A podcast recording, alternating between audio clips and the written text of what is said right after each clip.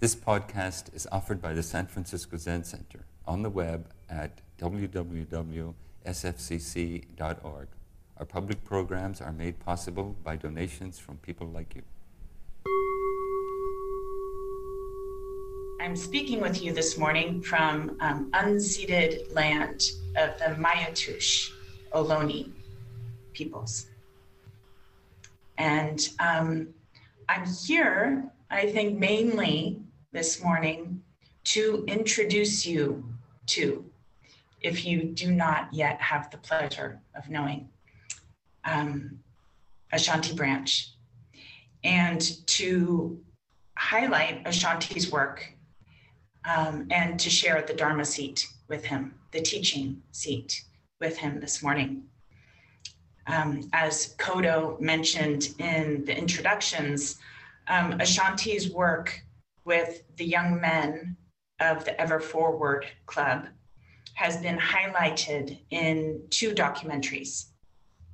The Mask You Live In, which follows boys and young men as they struggle to stay true to themselves while negotiating our culture's narrow definition of masculinity.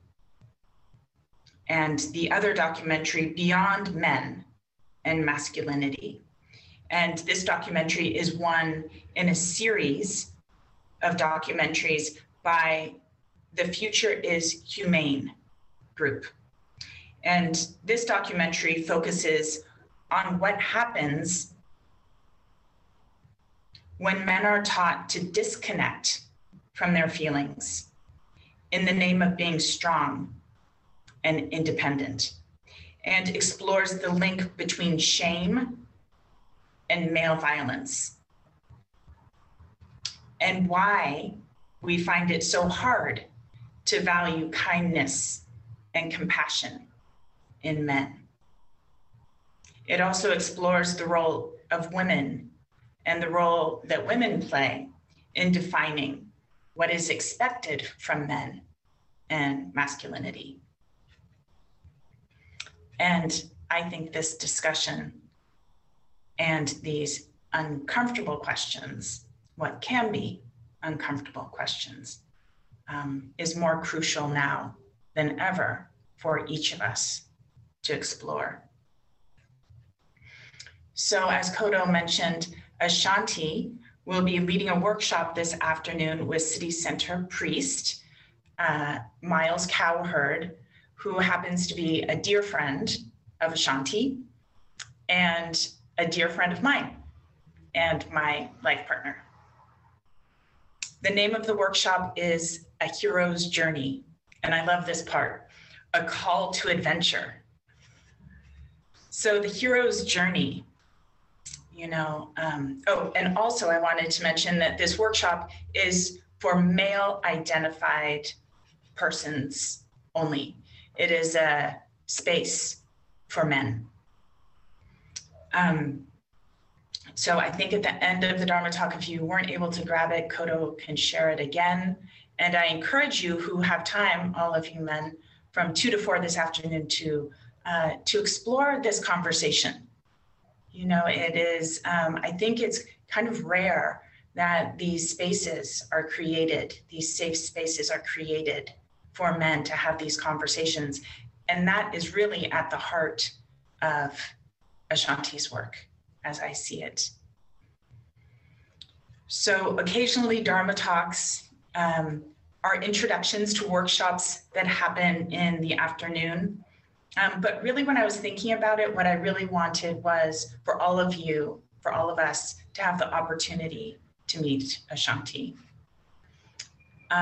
I met Ashanti, sorry, I'm sitting here talking about you for so long, but I first met Ashanti through Miles many years ago. The first time was at an event at the Ever Forward Club, a fundraiser called the 24-Hour Relay, which is a crazy undertaking of a 24-hour relay where high school kids come to a campus in Oakland. They set up tents, they sleep overnight, and they are on relay teams that go around this track for 24 hours.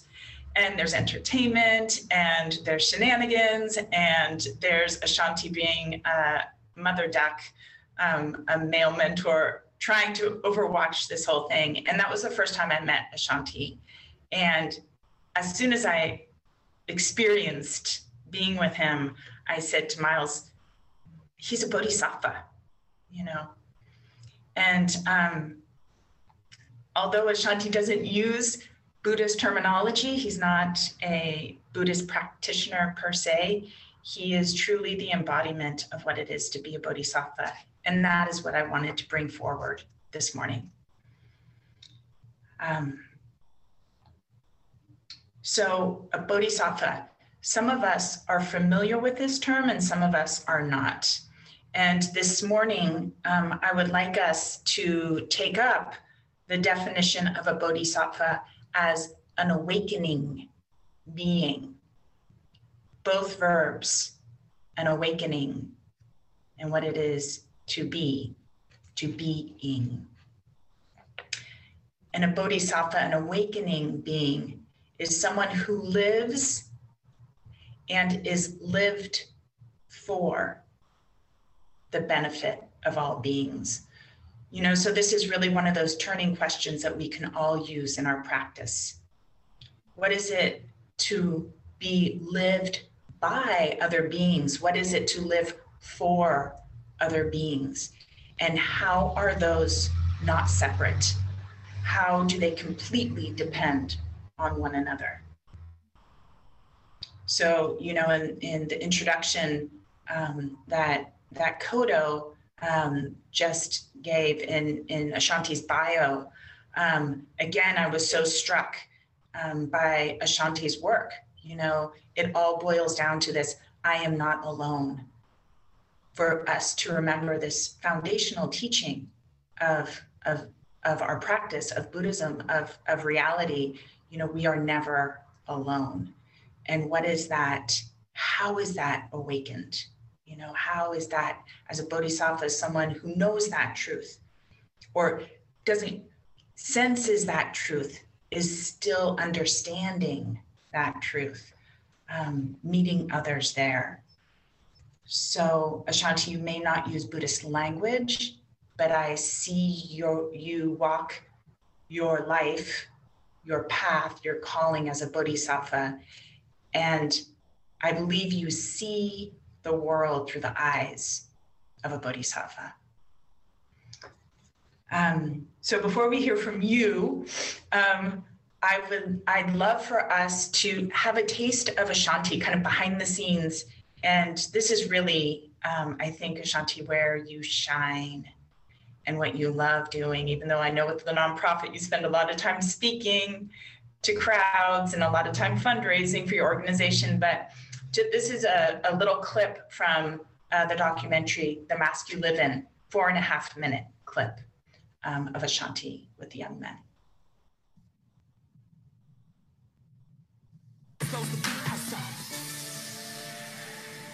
This is my high school. I graduated from this high school. I never wanted to be a teacher. I was gonna be an engineer and make a lot of money. I became a teacher because I saw that my community was hurting without good teachers. And I think one of the biggest challenges was that, like, I've been through it, right? And so I want them to be able to know that they can move forward and they can succeed and they can do whatever they choose to do in life, but it's gonna take hard work. If you go 2 blocks away, you'll find prostitution. There's a lot of gang activity in the area. I consider it like a war zone, right? Our kids get up every morning, they have to prepare their mask for how they're gonna walk to get to school. So if that mask requires me not to let people see any of my vulnerabilities, that means I may have to put on a very tough mask. And when I get here, hopefully I can take the mask off so I can focus on learning rather than continually wearing this hard shell. A lot of our students don't know how to take the mask off.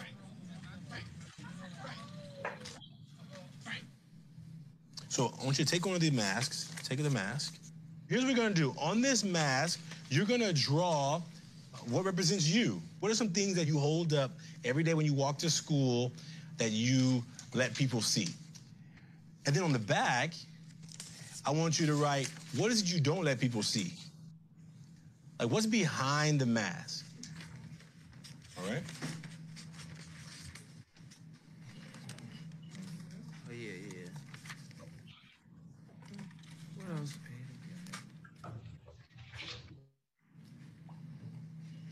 So what I want you to do is I want you to take your mask and I want you to ball it up. I want you to hit someone across the circle with your mask. Don't leave your seat. Don't leave your seat. You can't leave your seat. Open it up. Okay. So who wants to reveal what's on the mask they open? Read out loud, just the front. Funny, caring, and happy. Okay. What's behind the mask? Sadness and fear. Sadness and fear. Goofy, kindness, happiness, silliness, smile, and fun. Okay. On the back? Anger. Anger. Okay. I'll read mine. The front says entertainment. That's what I show on the mask. On the back says pain. Energy, frustration, happiness, friendly, heart, smile, outgoing.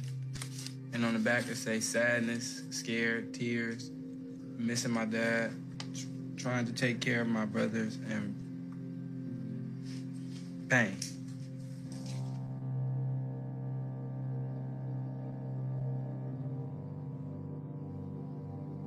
Why do you think we hold back our pain? People don't want everybody to know everything. You gotta keep your poker face on. Can't let them know what you got. How hard is that to walk around every day with the poker face on? It's not just an activity on paper. It's about real stuff that we are dealing with as young men that we hide behind because we don't feel safe. Almost 90% of you had pain and anger on the back of that paper. That's not a coincidence. That is real. And we're only 8 here. There are hundreds of young men out there that are having the same experience, but they don't have anybody to talk to about it. They're holding back sadness, they're holding back pain, they're holding back anger, because they have nobody who is even asking them, what's up with you, man? What's happening? What's going on? How can I support you? I want each of you to be able to say what you need to say, because if we're ever gonna dig down to the deepness of our pain, young men, if we're ever gonna dig down to the anger that we're holding behind, so we don't end up another man in jail because we just exploded on the wrong person for the wrong thing. We gotta have a safe place to deal with it. That's brotherhood.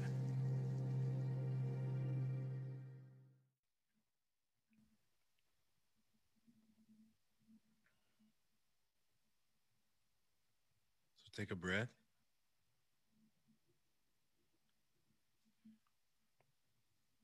You know, I've watched the documentary several dozens of times. One of the things that reminds me every time I see it, those young men in that room, they were perplexed in life because they were amazing young men. And there was so much of them that they couldn't show. Like, they were kind and loving and funny and silly.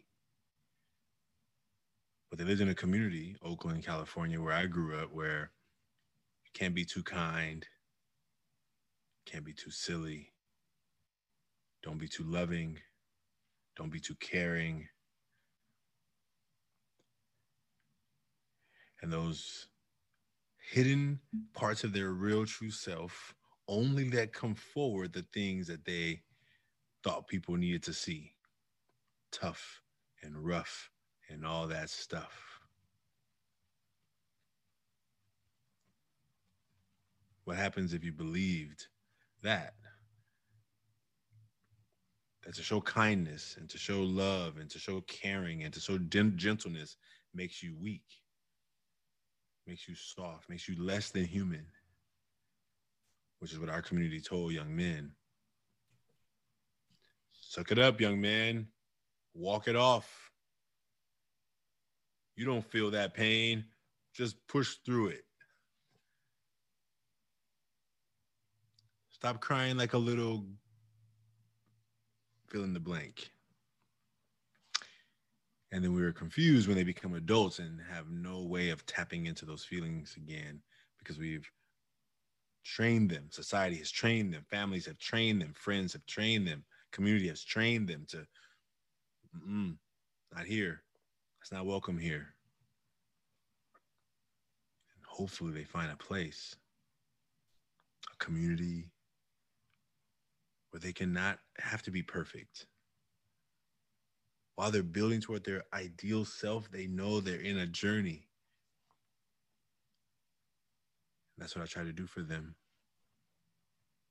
I was confused as to why smart, brilliant, talented young people were showing up on paper, because that's how schools measure, with letters.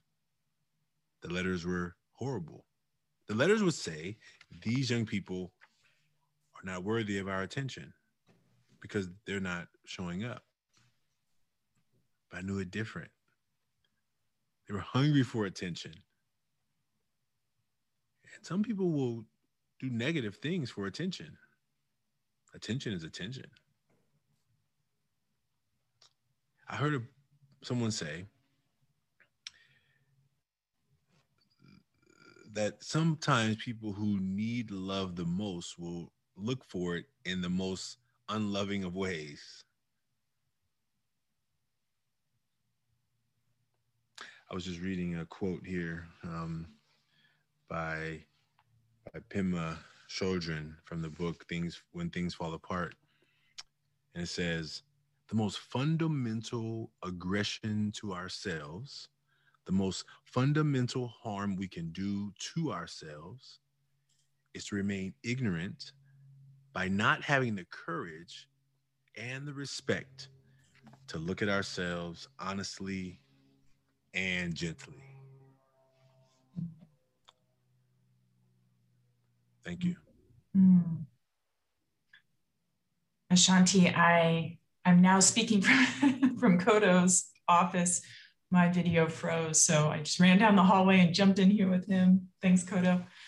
You know, I didn't hear your very first words after the video, but I'm wondering, Ashanti, you know, you made it. You made it. You know, you were an engineer, you know, and as I understand it from what you've shared with me, you know, it was really kind of like you thought it was like your love of teaching, your love of math, right?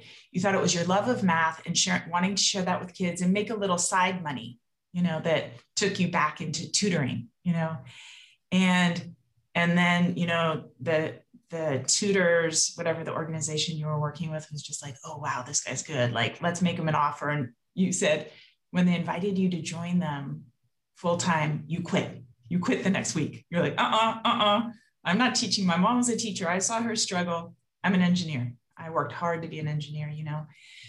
So little by little, there was this awakening, you know? There was this awakening of like, this is the work. And even, you know, even when you were saying, you were just like, no, this is not the work. This is not what I'm doing. Okay, I'll just do this for 2 years, you know? And here we are 17 years later and you didn't go back to the money, you know? So, you know, you just spoke to it a little bit, you know, but what was it that called you back, even when you kept not knowing, you know, and you didn't know what you were getting into or what the work was, and kind of just keep taking one step after the other? What was that you were finally kind of like, okay, this is my work. I'm giving to it everything I've got.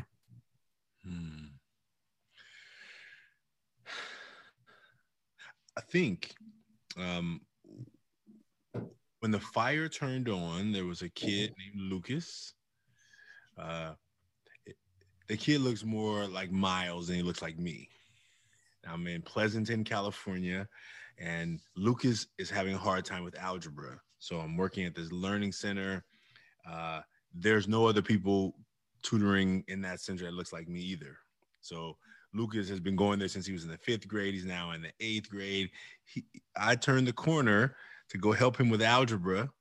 He's on my list. And he looks at me like, who? And what he says, the words he says is, you know, I have a test tomorrow. That's what he said. But what his body language was saying is, uh-oh, I'm in trouble now. Who do they send over to me to help? I got a test tomorrow. My mom's going to kill me if I do bad on this test. He was in his head. I said, I got you. And he first of all, like, he doesn't know me. Who am I? I'm this dude showing around the corner and he's never seen before. And he's trusting me to help him through this tough time with multiplying polynomials. Now, if you don't know about, if you don't like math, these words are going to make you cringe, but I love multiplying polynomials. Like, I consider multiplying polynomials like some people consider crossword puzzles. Like, I would just do them for fun. And I asked him one question. I said, can I show you a shortcut? Shortcut? There's shortcuts in math? Man, what you talking about? There's all kind of shortcuts in math. He said, okay. I said, all right. I show him. And he says, that's it? I'm saying, I mean, you can make it harder if you want, but that's what the shortcuts are meant to do. And I let him, he said, I'm going to try it. And he tries it. And then he looks at me, he says, is that the right answer? I said, I don't know. Check the back of the book.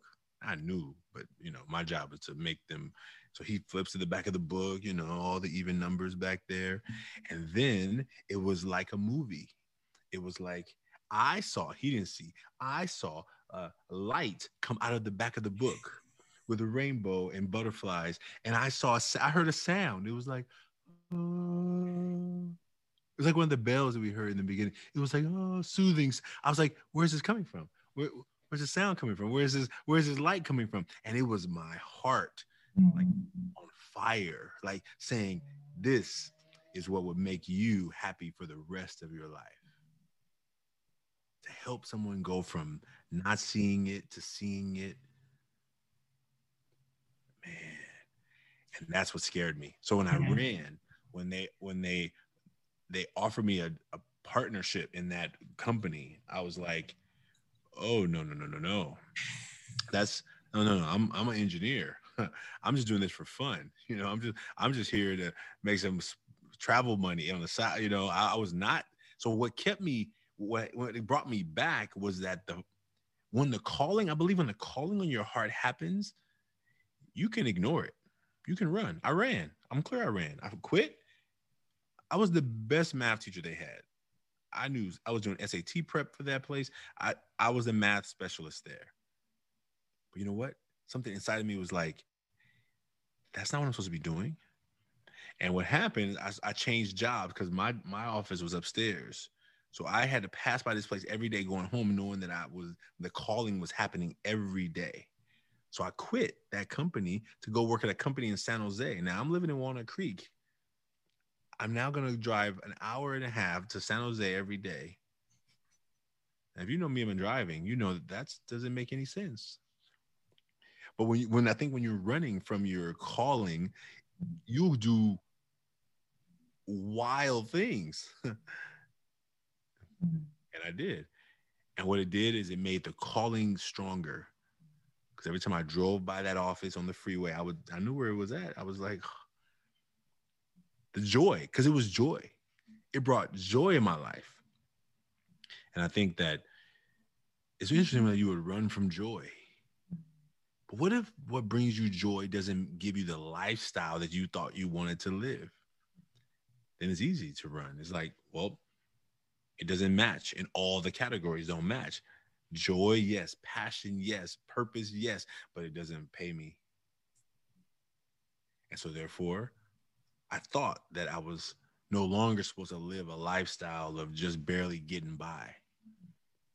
I thought that if I had worked hard, I should live a lifestyle where I can live a lifestyle that I dreamed of.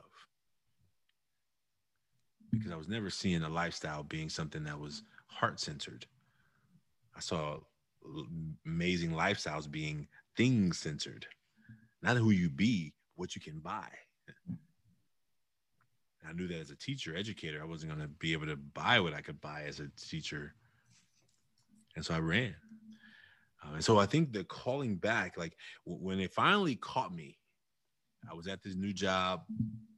I was on a project in San Jose called Santana Row, one of the largest projects in my career, over $700 million project. As an engineer, that's a dream on your resume. Like, oh my God, I'm going to be so amazing after this. And I go on a trip during this, while I'm working on this project. It's a long, I'll make the shortest story. And Santana Row caught on fire while I was away. Like the big building, the biggest building on Santana Row caught on fire. This was back 2002. And I'm watching the news. I'm in Mexico, and I'm like, that's my building. Like, I'm like, what's going on here? Like, wait, what's going to happen when I get back to work? Now, the building still has to get built, but you imagine now there's a whole new situation.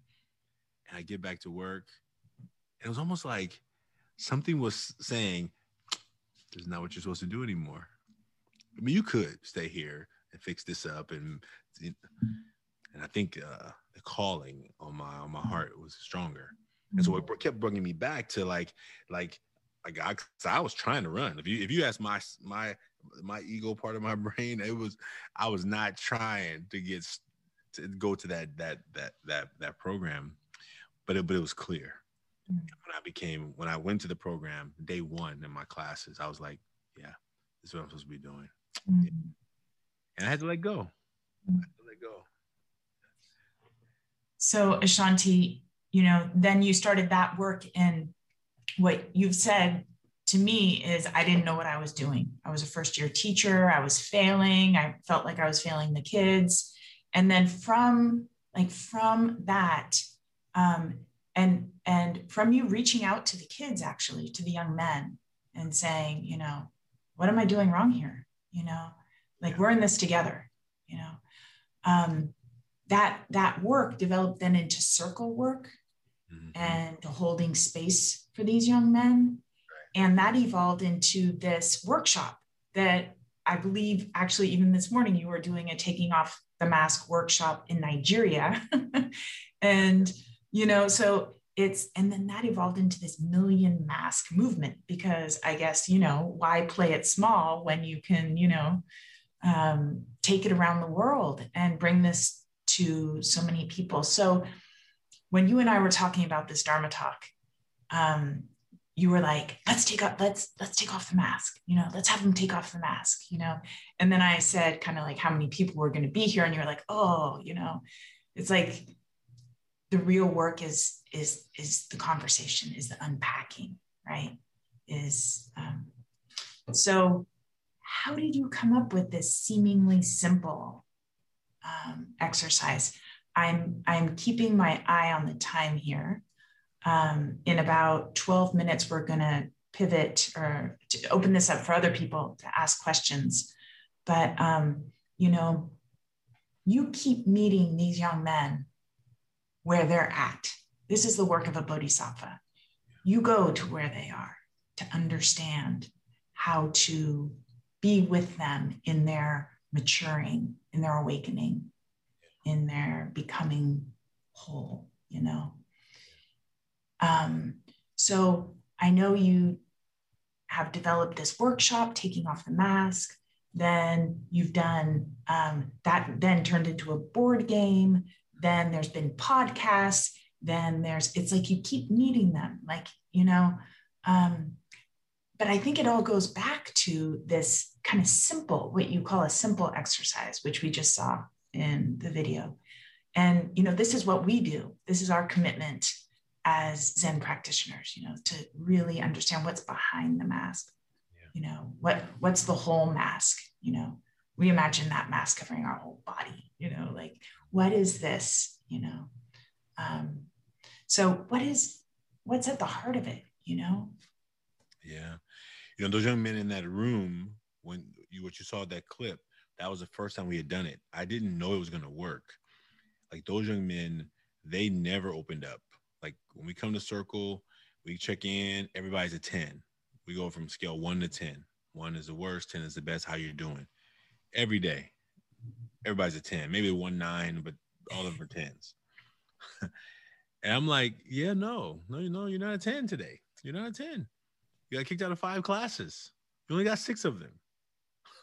How are you a 10? How is that a 10 behavior? How do you feel good about a day where everywhere you went, they kicked you out? Like you, come on.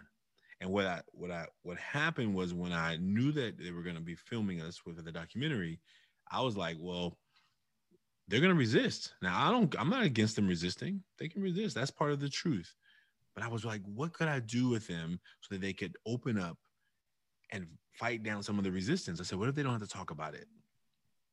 So what we did when you saw them writing on their own paper, and I made them ball them up, the part that I was trying to do was get their paper out of their hands and hopefully get them mixed up enough that they get somebody else's paper, because then they don't have to read their own. They're reading someone else's. And I think what you heard when the words, when you saw the young man reacting with who's holding the basketball, I couldn't see that angle from where I was sitting. I didn't see it till I saw the documentary, literally, like that he had that kind of, that reaction had happened. I knew there was stuff happening in the room, but I didn't see that. I saw something a little bit later, but here's what I recognized is that we asked people to share three. Now we ask them 3 words. What you heard me explain to them then was when I was making it up, I actually even printed masks for them. So what I do now is they draw their own, and we ask them 3 words on the front. If you think about it yourself, what are 3 things of yourself that you gladly talk about? You gladly let people see. And then if you think about what are the things you don't let people see? What's behind the mask? And what we see over and over again is that when people get a chance to like explore, they recognize, man, other people are going through similar stuff. Like, why are we not talking about it? Well, it depends on the type of communities you have around you. Some people have communities where they can be open and honest, and some people don't. And if you've always had that, then it makes it hard to believe that there are people who don't do that. And so what we've been able to do with this 1 picture, 6 words is we've just started by saying, hey, it's simple. That's a simple thing to do. Just draw a little picture, write 6 words, right? But it's not easy necessarily to think about the behind the mask stuff. And that's where we've seen this one. I'll show you this one. This is one that we did at a school. I'll let you read the words, Nancy. This is the front of the mask. You see the front of the mask, and I'll let you see the back. So this is the one over from the front. Can you see it? Let me go closer. I see happy, smart. Let me go down there. Outgoing and caring. Yeah. And you probably see the words on the back kind of bleeding through a little bit. So I'm gonna let you see the words on the back. You don't have to read them, just look at them. But you'll see it quickly. Yeah. Written 18 times, it says anger. Yeah. We're so afraid to show our anger.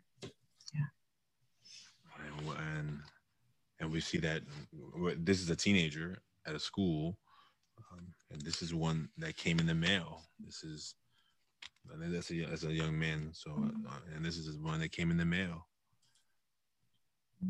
Funny, successful, strong. Oh, this is a 65-year-old male from San Francisco.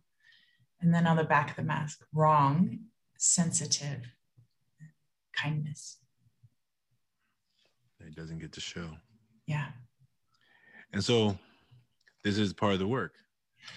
When we help people recognize, wait, did I write that? That's not mine, but I could have wrote those words, or I recognize those words. I think that's what people want to be seen, more fully seen.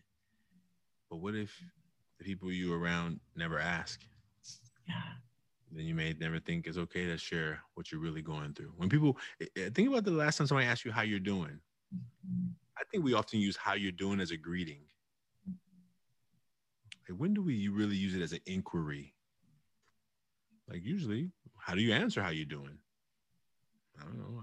Fine, good, cool. I mean, people have different answers in different circles, right? But what I see a lot of times is people use how you're doing, and they're really just saying hi, but they're you respond back because you're supposed to respond back. But what if you just slow down? What if next time somebody asks you how you're doing, you try this? You say, you know what? I am so glad you asked me that. And just watch their whole being. They'll be like, oh wait, you're not doing it right. You're not doing it right. Like and then maybe they'll be like, oh, please tell me. But what ends up happening is if they were in a process of just in our normal flow, and I'm speaking definitely in generalities because maybe people are used to like telling people really what they feel. Mm-hmm. But what I see with definitely the young people we work with, good, cool, fine, all right. So my job is to say, well, what's good? What's cool? What's fine? Because not to judge your good, cool, or fine, but to say, fine is different for me than it is for you. So how about you give me a little bit more detail? And then when they know that you really are going to make time, that you really will listen. Yeah. Then they'll be willing to go deeper. You know, Ashanti, I know part of this board game that you've designed, part of it, you get more points if you go deeper, even though you don't really frame it that way. And Miles was watching a video. I think it might've been part of the last 24-hour relay actually that was on Zoom. And it was two young men playing the game, asking each other the questions. And all I heard was, I saw them. They're so beautiful. Yeah. These young men are so beautiful. I saw them. And then I heard one ask the other, what is a story you carry around with you all the time? That was one of the questions, like one of the 17-year-olds was asking another 17-year-old, like, this isn't a normal conversation that I hear 17-year-olds having. And then I heard, so I don't know how the game goes, but then I heard the other one say, I think I'm going to answer this one from behind the mask. Yeah. So what I was hearing was like, part of this game is like you're teaching them, or you're offering them a way to go deep in a safe way, right? I think, you know, it's titrating or something like that. I think that might be a term for it, but, you know, I'm looking at the time and I want to ask you this one last question before we open up to other questions, Ashanti. And I know that you do a lot of commencement talks and that you speak all over the world. And I know that hopefully some people in the Sangha in this group will be signing up for the workshop this afternoon, but what is one thing that you would want us to hear this morning? What is one thing that you would like those of us, you would like us to take from your work and what you've come to learn as the most important thing? I think the best way to do it is I'm gonna read you a thank you letter, and this thank you letter was written to me by a young man at the end of the school year. I was a vice principal at a middle school, and the first letter he wrote me was not like this letter. The first letter he wrote me, an 11-year-old boy said, he was done. I don't want to be here no more. It's probably the most confused I've ever been, and like not knowing what to do.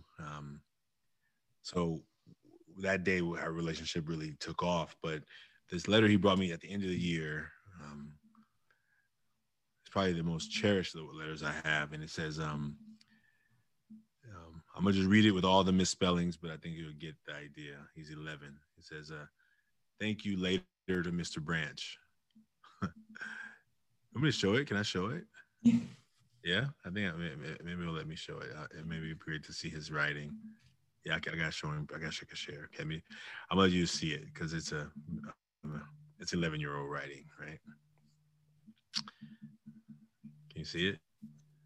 Yeah. Thank you later to Mr. Branch. Dear Mr. Branch, I want to thank you for being there for me. If it wasn't for you,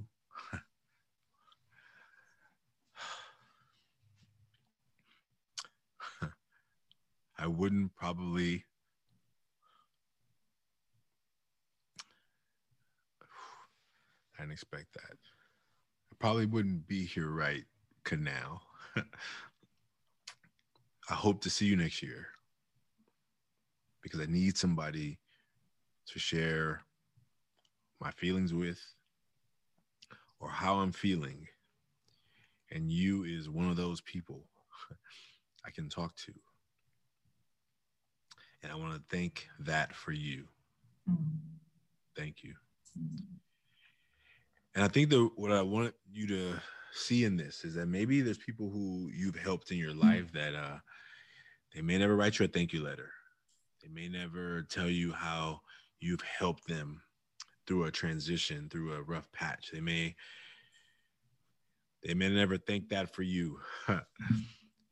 But I thank you for the people that you listen to without judgment, the people who you've built trust with. I want to thank that for you. Sometimes we do it and no one ever lets us know that we helped them, but man, when they let you know, like, I didn't expect this letter to hit me like that right now. I've read this letter more than 100 times. Like, sometimes it hits me, sometimes it doesn't in that way, but right today it hit me. Because I think young people are often overlooked. And I just want you, I guess the last thing I'll share is this quote that says, the longest distance that most people travel is the 18 inches between their head and their heart. And most people get stuck in our heads. And so what I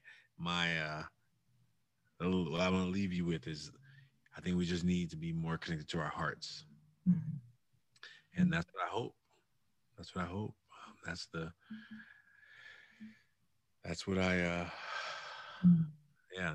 that's the best thing I can say at this present moment. Thank you, Ashanti. Yeah, thank you. Thank you for listening to this podcast offered by the San Francisco Zen Center. Our Dharma talks are offered at no cost, and this is made possible by the donations we receive. Your financial support helps us to continue to offer the Dharma. For more information, visit sfcc.org and click Giving. May we fully enjoy the Dharma.